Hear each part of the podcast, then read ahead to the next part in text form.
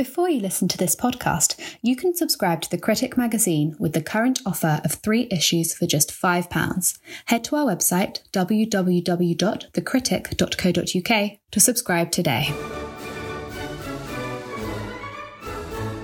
Hello, and welcome back to Black's History Week. In this edition, Professor Jeremy Black whose books on the period include Waterloo and the forthcoming The French Revolutionary and Napoleonic Wars Strategies for a World War, talks to the critic's deputy editor, Graham Stewart, about why and how Europe was engulfed in wars with France between 1792 and 1815. Professor Jeremy Black, um, particularly perhaps in Britain, often when we refer to the Napoleonic Wars, we're really thinking of the succession of stop start conflicts that went on uh, between France, Britain, and many other European nations from the 1790s right through to, to 1815. There's a difference, obviously, between what we call the French Revolutionary Wars and the various uh, wars that follow, various coalitions um, allying against France. Can you perhaps unpick briefly the different phases of the French Revolutionary and the Napoleonic Wars? Yes, uh, the French Revolutionary Wars began in 1792 uh, with essentially Prussia Austria against France.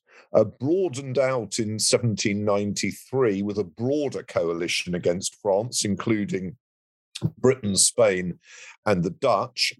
And then, as you correctly say, went through a lot of different iterations. For example, Prussia left the first coalition in 1795, as did Spain. But whereas Prussia then remained neutral, Spain, for example, the following year joined in on the French side. So in terms of the opponents of France, there are a series of coalition wars. In terms of France, one would usually distinguish between the French Revolutionary Wars, uh, which ended from this point of view in 1799 with the Napoleon coming to power. Uh, he seizes power in late 99 and you would usually call them the napoleonic wars from then on um, a series of wars that themselves were not continuous because in 1802 1803 between the treaty of amiens with britain in 1802 and the resumption of war between the two powers in 1803 there was briefly a period of no conflict war was then continuous with at least one power Britain until Napoleon was overthrown in 1814. And with his return in 1815, you have the last of the Napoleonic Wars. Good. Well, that's that's very clear. Just to set out the the chronology of conflict. Uh, one point which um, I would like to ponder is did the French Revolution create a, a, fundamentally new ideological raison d'etre for war, or do you see continuities with previous 18th century European conflicts? Oh, well, this is a very interesting question, and one indeed in which, in a number of books, I have uh, engaged. First of all, in terms of ideology, I argued in a book on Europe um, from 1550 to 1800, um, and indeed in a, in a, more specific work, that there was, in a sense, a recurrence of a previous ideological period of struggle, namely that of the Reformation and the Counter Reformation.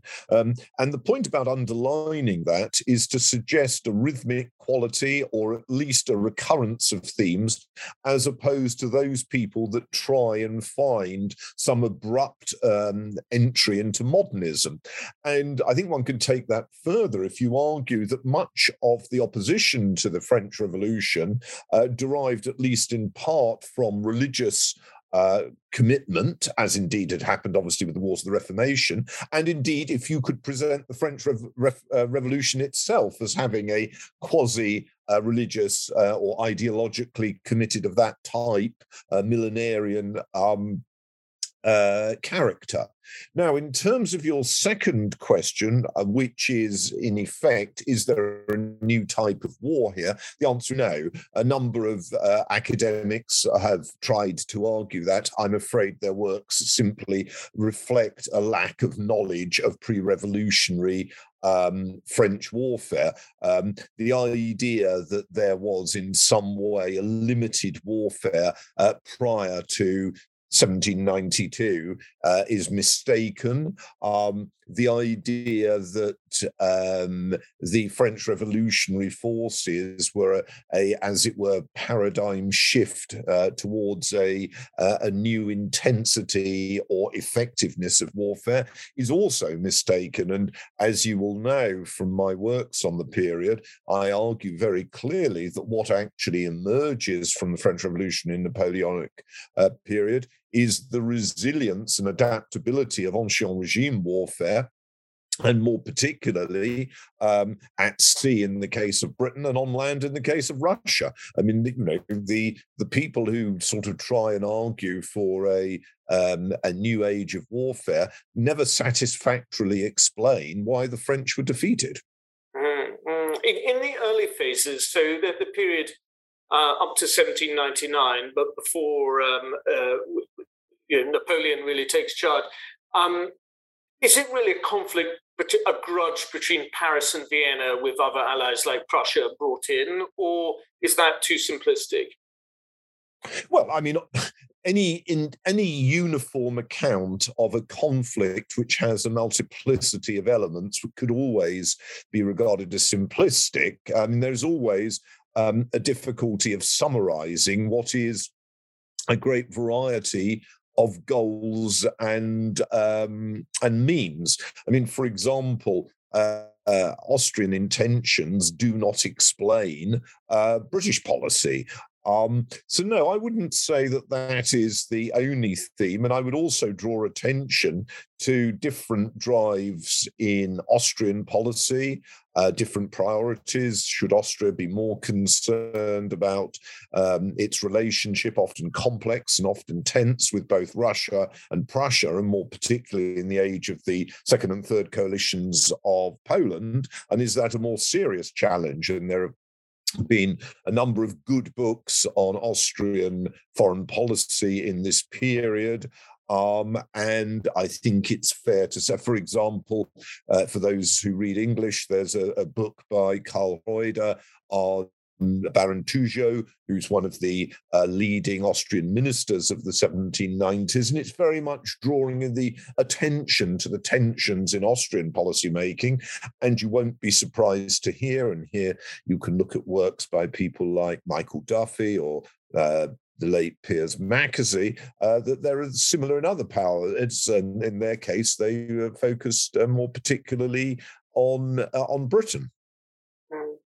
And um, when we, we look at this this earlier phase, I mean, wh- why is it the French aren't defeated? They have the, this coalition against them, um, particularly in the period before we'll come to the quality of Napoleon's generalship in a bit. But what, before that phase, what what to what do we attribute the French ability to hold out against all comers? Well, I wouldn't say they weren't defeated. I would say they weren't crushed. I mean, Günter Rothenberg, in his study of the uh, Austrian army in the 1790s, argued that the Austrians won as many battles as the French did, and French attempts to sustain a presence east of the Rhine are thwarted on a number of occasions. Um, so I think one's got to be a, a, a, bit more cautious there. And it's it's also worth pointing out that in the war of the Second Coalition, um, in uh, at the end of the 1790s, the French are put under enormous pressure. After all, Napoleon fails um, in Egypt. Um, the French don't do terribly well in Italy, Switzerland, and Germany. Um, so I think one's got to be cautious here. There, there and there is a difference between um, not being crushed and um, not being necessarily successful. Mm. Uh, perhaps you could uh, remind um, many listeners what Napoleon was really doing in Egypt. What, what, what was the purpose of that expedition? Um, well, I think you would be fair to say that a number of French commentators of the period would have been quite skeptical as to what the purpose of that expedition was. Um, you, you are entitled to ask. Uh, as you know, I've written on a number of books on on this period, and uh, I'm afraid to say um, I would uh, tend to argue that um, Napoleon's basic concerns was rather similar to those of Julius Caesar in invading England, or what we would later call England, um, a desire to maintain control of an army, a determination to uh, accrue prestige, um, a vainglorious uh, tendency, which of course led him to consider himself, uh, this is Napoleon, as a kind of modern day Alexander the Great. Um, in terms of vague ideas he enunciated of um, hitting Britain's position in India, that was just folly in terms of the potential um, of a presence in Egypt. And of course, he actually um, helped to um, gravely weaken France, both in terms of the major destruction of the French Mediterranean fleet at the Battle uh, of the Nile, the Battle of Aboukir Bay by Horatio Lord Nelson, and also, of course, by taking an army to Egypt and then not being able to bring it back. Um, so, in many senses, uh, this was crass folly. Mm. Uh, we, we often see Napoleon's promotion, or the promotion of Napoleon is um, envisaged sometimes as a, a, sign of you know the revolution opening France's armed forces out to talent. Is that overstated? What was the, the way in which the army operated fundamentally different after the revolution to during the Ancien regime? Well, that again is an interesting question. I mean, first of all, talent was uh, obviously compromised by political factors. You could be as talented as you liked and of any social background as you liked, but if you failed to toe both the combination of the political line and the political factionalism, uh, changing political factionalism and the revolution, you could be out. And as you will know, a number of generals and admirals uh, a large number went into exile, a number were executed, a number were imprisoned. Uh, the revolution devoured its own, a process that continued under Napoleon. Um, if you mean are its social politics different? Yes, I think it's clear that under the Ancien regime, um, the uh, social connections that were significant were different to the social connections or political connections that were significant in the revolutionary period. Um, but I think the idea that that therefore meant a a, a uh, an openness to talent is laughable. It's rather like saying that because the social composition of the Soviet army was different to that of the Romanov army, therefore it was a sort of you know uh, uh, one that was uh, again open to talent. I mean, that would have been laughable to to generals who were shot under Stalin. Mm-hmm. And well, as we come uh, to the period after 1799. I, I, want to ask about the role of Napoleon and his marshals, because uh, whatever our views of, of, Napoleon as a general is, I mean, he's surrounded by a number of marshals whose name, even if you're not French, you, you can still remember now, even if you're not a specialist on the period.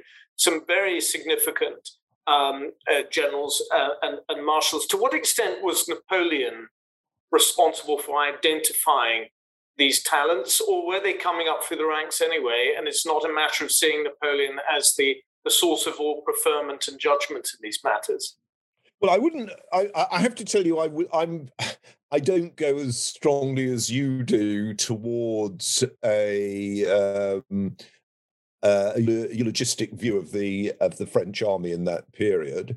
Um, and I would say that, as I've just argued, that um, some of the most talented French commanders, Moreau, for example, the victor, victor at Hohenlinden, um, you know, his career is destroyed um, by the political situation. Napoleon is without a doubt jealous of him, and he ends up, as you probably know, um, fighting for and being uh, being killed as a result for France's opponents. Um, so no, I'd, I'd, be a little wary about this. I think that there is in the Napoleonic regime a kind of gimcrack new aristocracy, rather similar to that that you get under the Third Reich. Mm-hmm. Um, let's talk a little bit about uh, Britain and its role. I mean, do you see British involvement as a, a war of choice, or really were British fundamental issues of sovereignty uh, and its own autonomy um, severely compromised by Paris, and, and for which, therefore, British interests were almost as strong as, as Prussian or Austrian interests. Well, Britain goes to war in early 1793, essentially over the independence of the United Provinces, the Netherlands. Uh, clearly, the ideological background, concern about a republican regime which is about to execute its king, um, is a significant factor. But it needs to be said that um, earlier in uh, in 1792 in the summer and spring of 1792, the government of William Pitt the Younger had very much emphasized that it would not get involved in the French Revolutionary War. It had very much, as it were, argued down what was seen as the somewhat hysterical arguments by uh, Edmund Burke. Um, so I would argue that um, that uh, there was no inevitability about a British presence, just as it's worth bearing in mind that in 1791, Britain had gone to war with Russia in the Ochakov crisis, in 1790, nearly gone to war with Spain in the Nootka Sound crisis, in 1787, nearly gone to war with the French in the Dutch crisis. And in each case, circumstances and contingencies had ensured that that did not happen.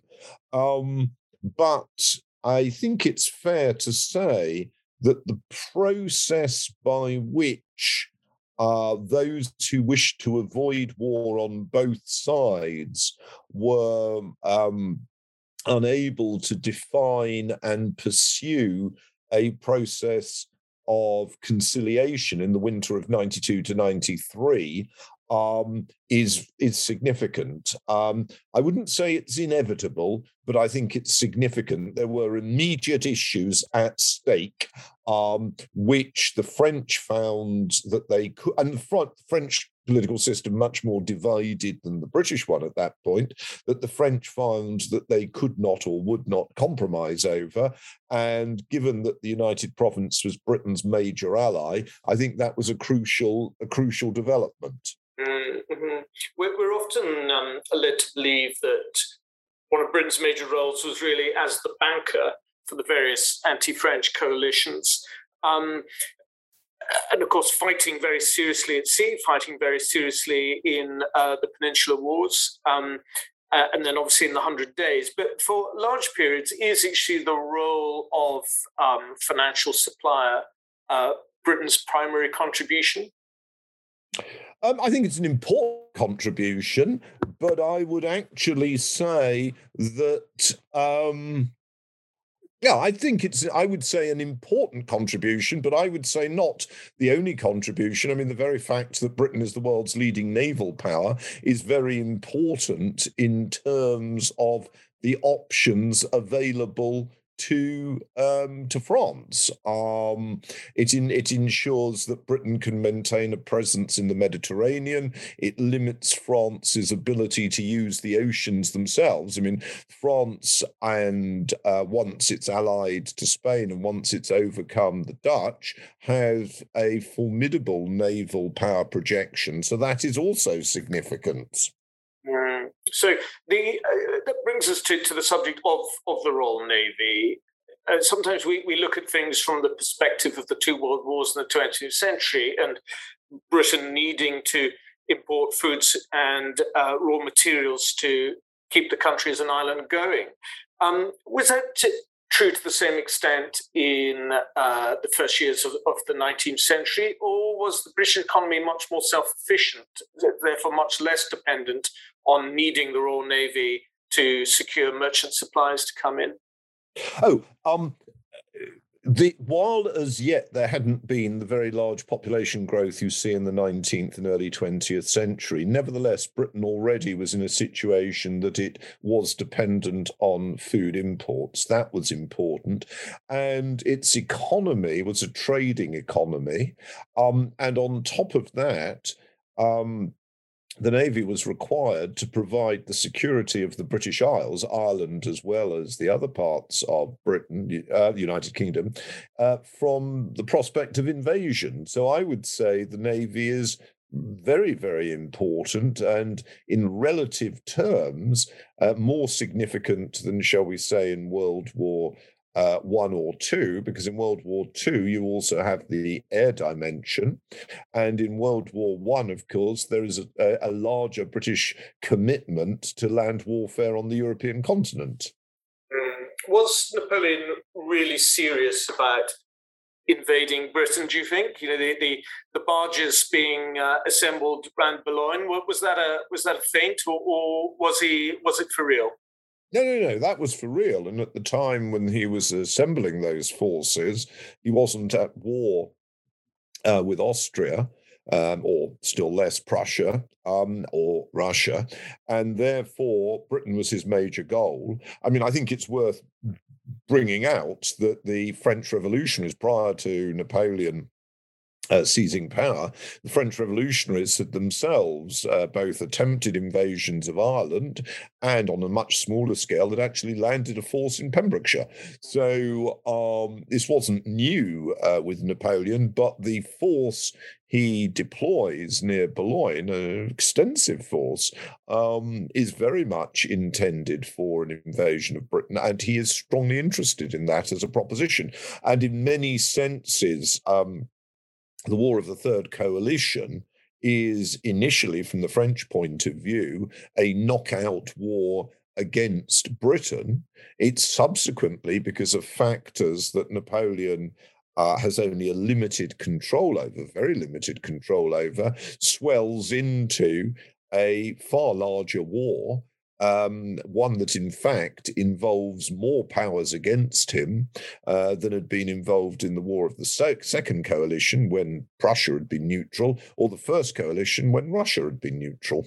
Mm. So um, in Britain, we see the Battle of Trafalgar as a as a battle of liberation, which frees Britain from the um, likelihood of imminent invasion. Is that how Napoleon would have interpreted Trafalgar?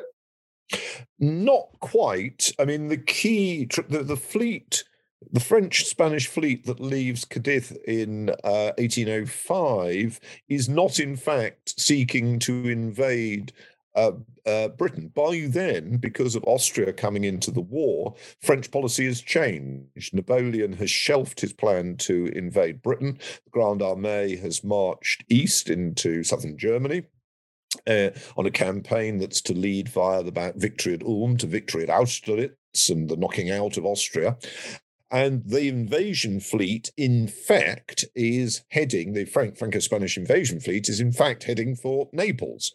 But um, the practicality is that this is the main strike fleet of the alliance um, against Britain. And although its immediate intention is not to invade uh, Britain, uh, its eventual intention was certainly in that direction. Mm-hmm. So let's turn our gaze back to um, the, the, European continent. Um, we're talking a moment ago about the British financing of the coalitions. Uh, how was how did Napoleon finance his own war machine? Um, well, to a considerable extent by expropriation. Um, to a considerable extent, and the French revolutionaries did the same, conquest fed conquest. I've recently brought out a history of logistics, which is uh, deliberately intended as a different account to that, uh, the standard account, the Martin van Creveld account. And I'm much more wary of a kind of modernizing approach to logistics. I think the the process of of, as it were, extortion, expropriation, and looting remains very important quite late in history. Um, in some parts of the world, it's still important. And um, if you're thinking of the French, I mean, considerable amount of their military resources comes from, including of manpower, not as well as supplies, comes from areas they've conquered um, and overawed that are either absorbed into metro into the new French state, which is much expanded under first the revolutionaries and then Napoleon, or under sort of pliant uh, allies. Um, so I think, in many senses, this is a um, uh, you know Napoleon. In many senses, um, despite the presentation of him as a uh, a modern figure, is in many senses uh, rather uh, in the long tradition of of warlords. We were talking earlier about um, uh, Napoleon and his role uh, with appointing marshals, and also um, to what extent um, promotion in the French army was driven by ideology as much or more than um, talent.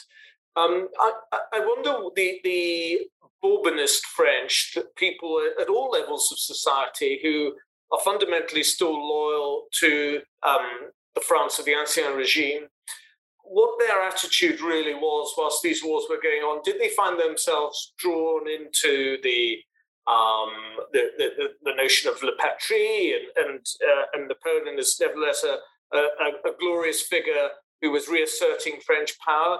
Or was there always uh, a very significant, um, almost in Napoleon's eyes, like a fifth column of French people who were actively subverting rather than just lying low?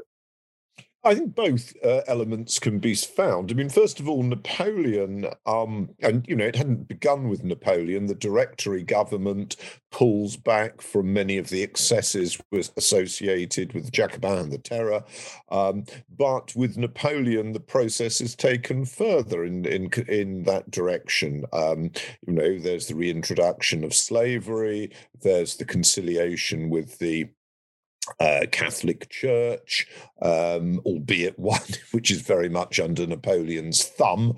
Um, there is a degree of um, creation of a new imperial aristocracy in which favoured members of the old system can get a role. Um, but I think it's fair to say that a fair number of Bourbon figures, including obviously um, the Bourbon claimant to the throne, uh, and his heir um, are abroad. And I think that is a significant fact. And Napoleon is never the legitimist uh, figure. There are always many French who don't don't uh, see him in that light. I mean, he desperately tries to legitimate himself in the European terms by getting rid of his first wife and marrying the um, into the, first the Russian he wants to marry into doesn't succeed there, so marrying into the Hab- Austrian Habsburg imperial line. Ironically, with Napoleon, of course, there is both a rejection of him from legitimist Bourbons, but there is also a rejection of him from Republicans. Napoleon is the man that has destroyed the revolution, uh, not least by crowning himself emperor. And of course, as you probably know, there are Republican conspiracies against him. So I think I think Napoleon's um, uh, support is quite narrow. Uh, when things go wrong, um, there is nobody really um, to stand for him in 1814. And in 1815, once he's been defeated at Waterloo, the whole thing falls to pieces. Um, and again, the comparison with uh, some of the totalitarian regimes of the 20th century is instructive. Was there a, a limit to Napoleon's ambitions? No, um, and there was a fundamental lack of reality or what our American cousins would call situational awareness. I think there was a lack of situational awareness in all sorts of respects. And I think he is strategically extraordinarily naive. I mean, you know, there is a lot of a, a lot of effort to praise Napoleon's generalship, but um, I would argue I've um, got a book forthcoming called The French Revolutionary and Napoleonic Wars strategies for a world war, I would argue that however operationally successful he could be, strategically he makes repeated uh, repeated mistakes. Mm. So, would you see him as better uh, in soldiering terms, better as a battlefield tactician than as a um, uh, a geopolitical or, or, or at any rate continental strategist? Yes, I think that's a very fair uh, assessment. Let's um, talk a little bit about one of his greatest strategic errors, the invasion of Russia. Um, was it necessary? Why why did he do it? Uh, it wasn't necessary. He did it because Tsar Alexander is not going in his direction as far as uh, policy is concerned, and Napoleon, uh, like Hitler, in fact, subsequently finds it very, very difficult to uh, to cope with people um, who don't do uh, don't do what he wants. And in fact, what this does is helps to take him into conflict, just as with Hitler with America in 1941, into conflicts which weren't actually uh, inevitable or or necessary. I mean, Russia is not happy with France's attempt impose the continental system, the uh, economic blockade of Britain, uh, which the which Napoleon enunciated um, in 1806. Um, he's very dissatisfied about that, and to Napoleon, um, that is a a serious breach. Um, uh, the Russians distrust Napoleon over over the future of Poland. Um, but the practicality is that um, it's Napoleon's insistence on obedience and his treatment of allies as servants that is the real problem. Mm-hmm. Mm. So, um, is it really uh, is, is, it fair to say that, that Napoleon just didn't know when to stop because ultimately his power rested on military glory, and so if he stopped pursuing military glory, he ceased to have legitimacy for, for his own regime? Well, that's uh, one way of looking at it, but he didn't need to engage in that war. Alexander I did not wish to fight him. And it's worth bearing in mind, Alexander was already engaged in war with the Turks, war with the Turks from 1806 to 1812, which was and, and a serious war. Um, so Alexander I did not wish to fight Napoleon. Um, Napoleon did not need to engage in that war to maintain his gloire. Um, Britain he was engaged in war with. Uh, war with Britain could be contained on land in the peninsula as long as Napoleon was able to reinforce his forces there. Um, they, there was no threat of conflict with Austria or Prussia in 1812. Austria and Prussia, in fact, uh, only come in again against him uh, because the Russian conflict has has you know gone wrong. So no, I think um, it, was, it was a major failure on Napoleon's part that comes from his psychological inability to cope with our people who won't do what he wants. Mm. How good were the um, major uh, commanders on the on the um, the anti-French side? Who, who, who would you assess were very effective, uh, and which were the duds? Oh well, I think um, I think um, Prince Charles was very good on for the Austrian side. I think Suvorov for the uh, the uh, the Russians was an excellent general. I think Wellington is uh, an excellent general. I think that um, the opponents of France have some good generals, uh, and in, obviously in the British case, excellent admirals. I think there are obviously difficulties for the anti French uh, side in, as it were, becoming a side. I mean, because there are disparate uh, goals, both in long term and in short term, between uh, the opponents of France, uh, between Austria and Russia, between Austria and Prussia, uh, between Britain and Austria, between Britain and Russia. Um, all of those are, I think, very significant. Um, and it shows how appallingly incompetent uh, Napoleon is that he actually is able to overcome on behalf of his opponent the divisions between the latter. Mm. After the retreat from Moscow, are we really looking uh, at the French war machine with a broken back? Uh, I mean, there's the, the, the, Battle of Leipzig and the, the, the various uh, defensive wars um, getting closer to, to Paris. Um, uh, you Napoleon fighting these rearguard actions. Is, it, is he staving off the inevitable by then, or um, should we look at these as a series of tactical decisions which could have gone could have gone either way uh, if they played out differently? Well, that's very interesting. I mean, the first thing to bear in mind is it wasn't inevitable. The Austrians, in particular, did not wish to see Napoleon overthrown. They wished to see him limited but not overthrown.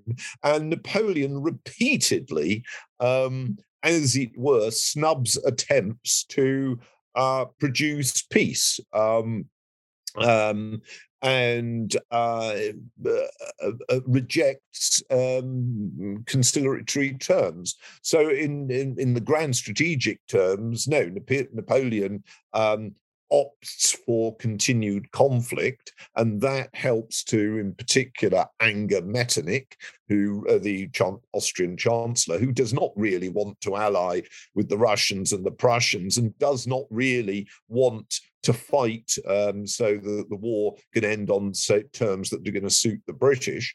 Um, and I think that's a terrible failure on uh, Napoleon's part. Um, I mean, France itself also is running out of support for him. As I've already argued, the support was always a bit conditional, but you see um, in 1813 and even more 1814 and even more 1815 a disinclination to to serve. You see fewer people coming forward in the conscript classes. Uh, these are major problems for napoleon. Um, and obviously push back onto the defensive. Um, he also does not find it um, so possible to raise uh, supplies by extorting them from areas that he's conquered or from allies.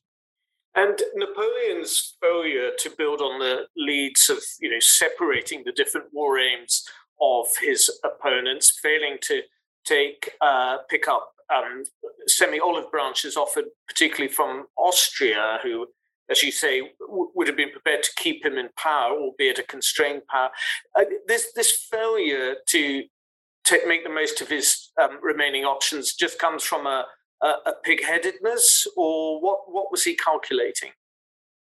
Well, I think a lot of it is uh, pig-headedness. I mean, I think he is hoping, as he hopes again in 1815, um, that the alliance, and indeed as Hitler does in 1945 and 44, hoping that the alliance against him are will collapse. But I, my own view is that he was instinctively unwilling to accept limits or half measures. That that represents a loss of touch with reality. Um, I would say that you know he has an inherent optimism, a temperamental opportunism.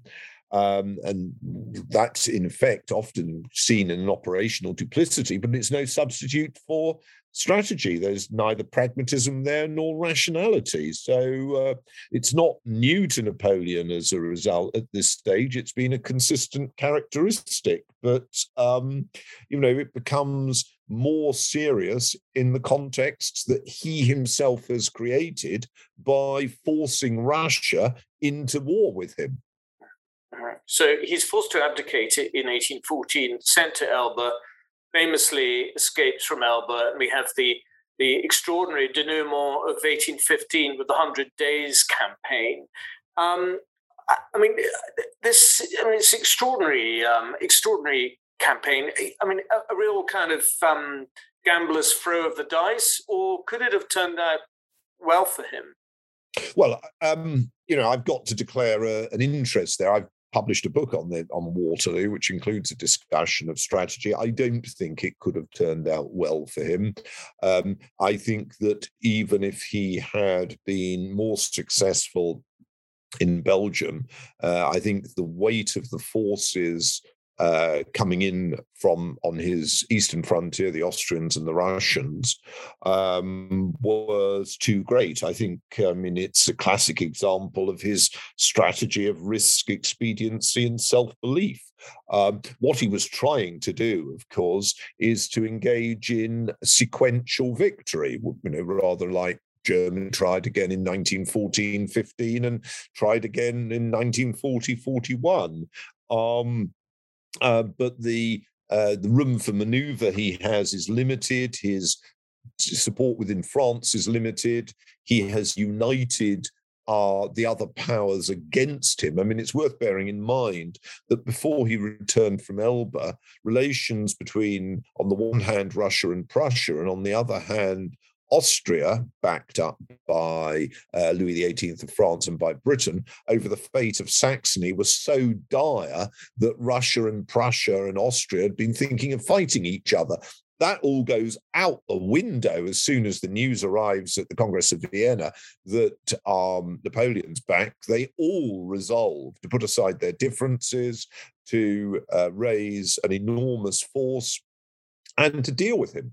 And, uh, you know, if you look at Napoleon's belief uh, that he could peel off the alliance against him, it's based on a real lack of reality. You know, the, the notion that the Whigs in Britain uh, were going to succeed in overthrowing the government of the Earl of Liverpool is just a fantasy. Mm-hmm. Well, my, my, last question is as much a, a, political one as a as a military one. Um, as the Napoleonic Wars end in 1815 with, with um, the, the, the, final defeat at Waterloo, Western Europe then has um, decades of, of peace, much greater level of peace than it's known uh, for um, uh, many of the previous centuries.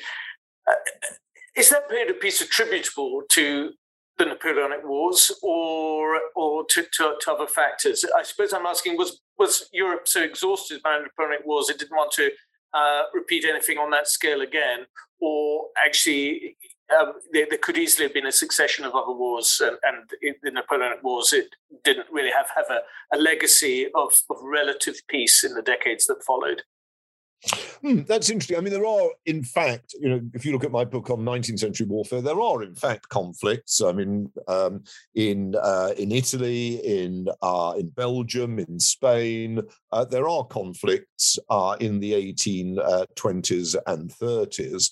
Um, you're right; they're not on the scale of the French Revolution Revolutionary Napoleonic Wars, um, but I wouldn't put it quite like that. And again, I'm very chary of seeing an inevitability. And it's worth looking back and saying that, okay, Britain, France, Spain fought during the War of American Independence, but they didn't fight on the European uh, mainland apart from a siege of Gibraltar.